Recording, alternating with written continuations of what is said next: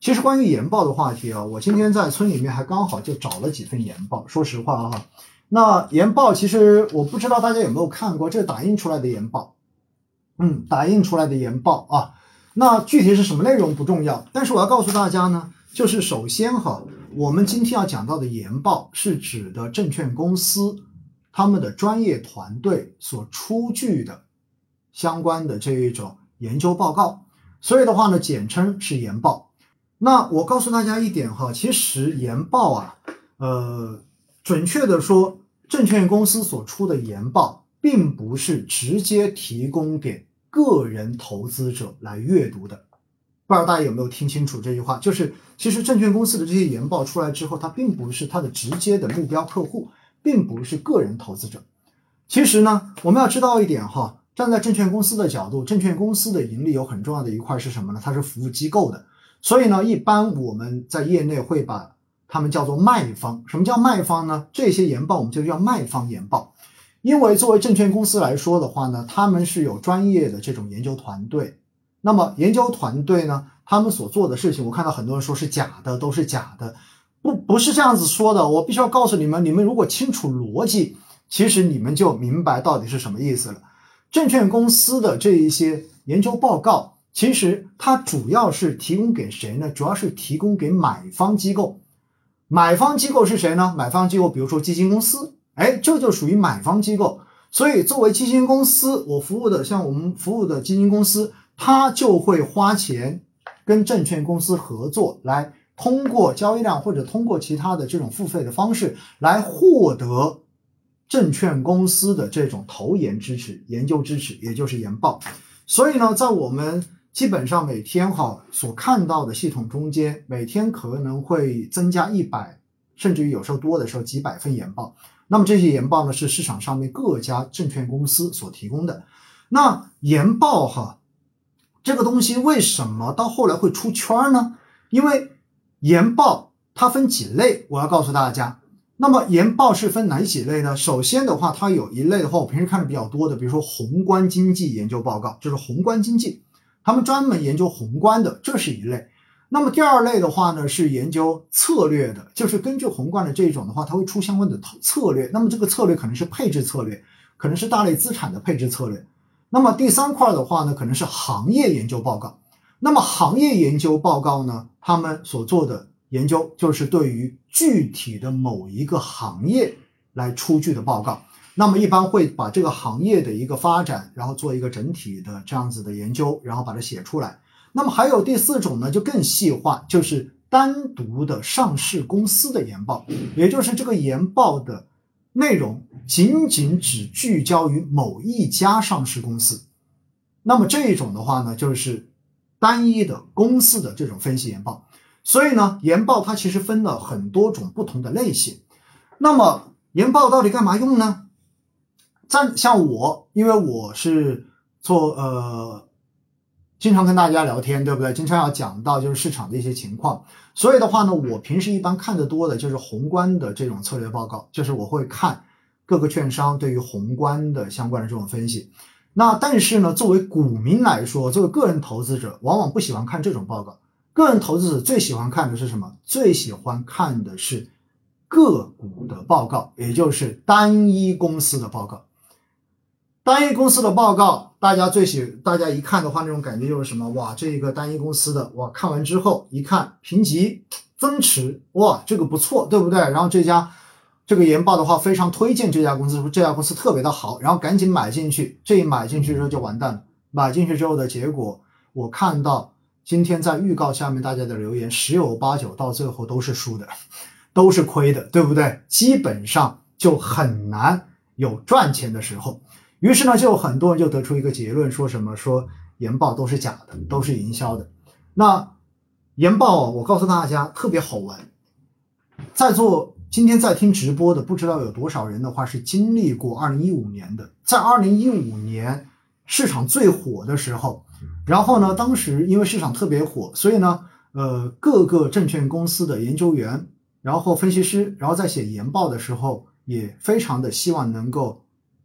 抢眼球，所以那个时候哈，呃，我记得很清楚，当时的那些研报的标题啊，大家如果有兴趣可以去查一下，都非常非常的抓眼球，抓眼球到你完全不知道这个东西会是一个讲市场的研报。总之的话，你看那些研报的标题，看完之后，你觉得是看了一个耸人听闻的爱情故事。我记得很清楚，在二零一五年的时候，当时监管机构就专门为这个事情出过一次文，说禁止证券公司的研报采取各种所谓的这一种抓眼球的方式来吸引市场的目光，而应该把真正的这个时间花在做专业的事情上面去。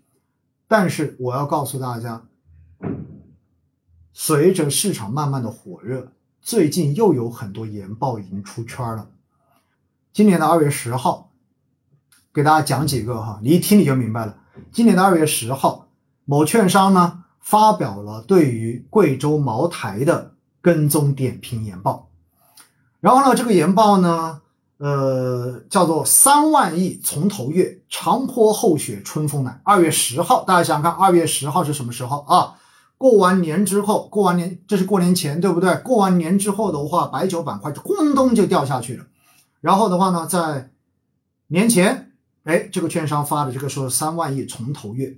然后到了八月一号，哎，某券商又发了一个茅台的半年报，然后维持目标价三千元。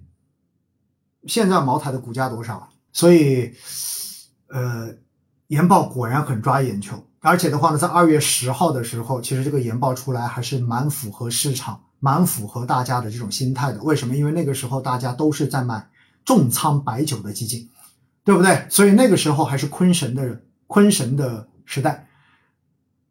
只不过现在回头一看的话，你发现，嗯，好像有点怪怪的，对不对？好了，六月二十号。大家听好了，又有某个券商，然后呢发了一个研报。这个研报说什么呢？说某某公司黄金赛道空间起，第三方评估龙头踏浪来。那么这个研报中间呢，他对这家公司哈认为 P/E 太低了，内在价值被严重低估，所以呢给这个公司基于市场法估值呢估了一个一百多块钱的一个价格。那么这个时候呢，未来六个月潜在空间将会上涨，潜在上涨的空间达到了百分之一百一十。结果呢，这个研报出来之后，大家就哎很兴奋，对不对？然后大家觉得哇，这个东西应该可以去买。尴尬的事情出现了，尴尬的事情是什么呢？尴尬的事情是这家上市公司后来公开回应说。部分研究报告对本公司的业绩预测仅代表分析师的个人观点，敬请广大投资者理性投资，注意风险。好吧，这算是打脸吗？上市公司的话直接回应，公开回应说这个仅代表分析师的个人观点，我没有觉得他说的是对的，所以大家理性投资，不要听他的。哎呀。好吧，这是第二个，接着再说。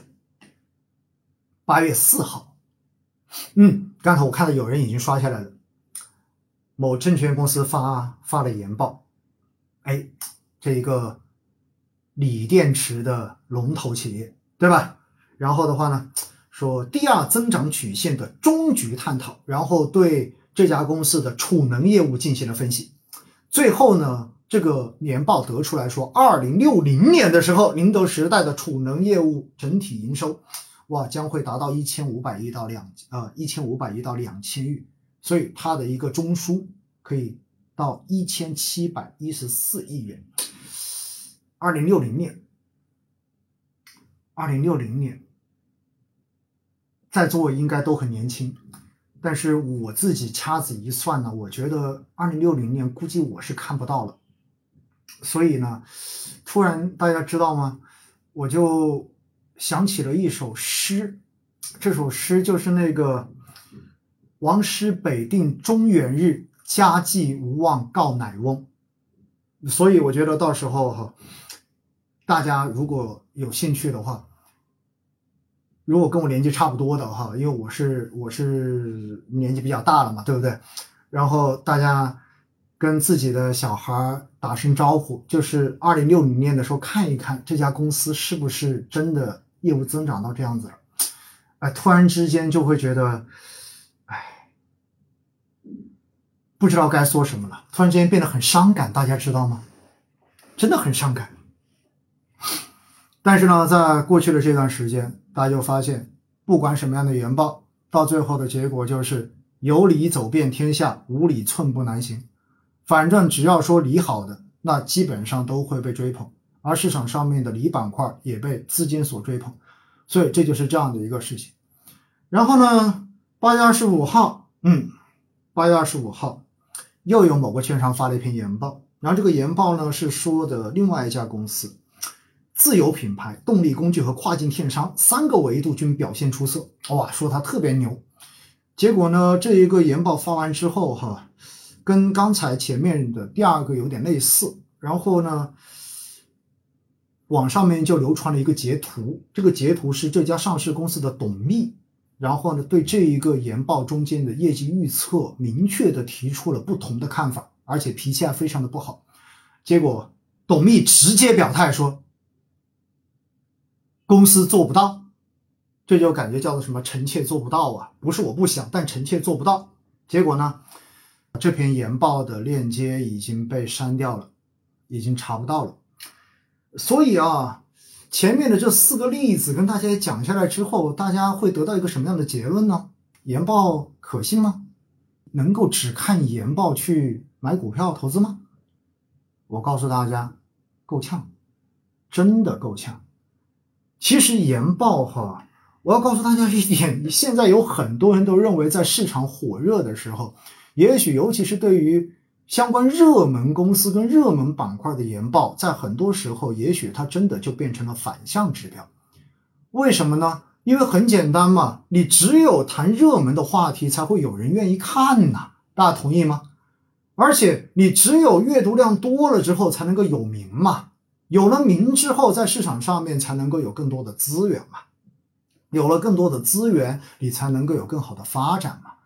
所以在这样的情况之下，你就会发现呢，其实哈，现在很多的针对个股的研报，我真的要提醒大家要小心一点点，一定不能够偶尔看到一份。对于某一家热门公司的研报，然后对这家公司极其看好，或者是极其不看好，然后你就立马信以为真，就做出了买股票或者卖股票的这种决定。我告诉大家，这种事情不要做哈，一定不要做。这是我提醒大家一点的，因为结论有可能并不对，而结论不对有可能是几个原因。第一个原因是。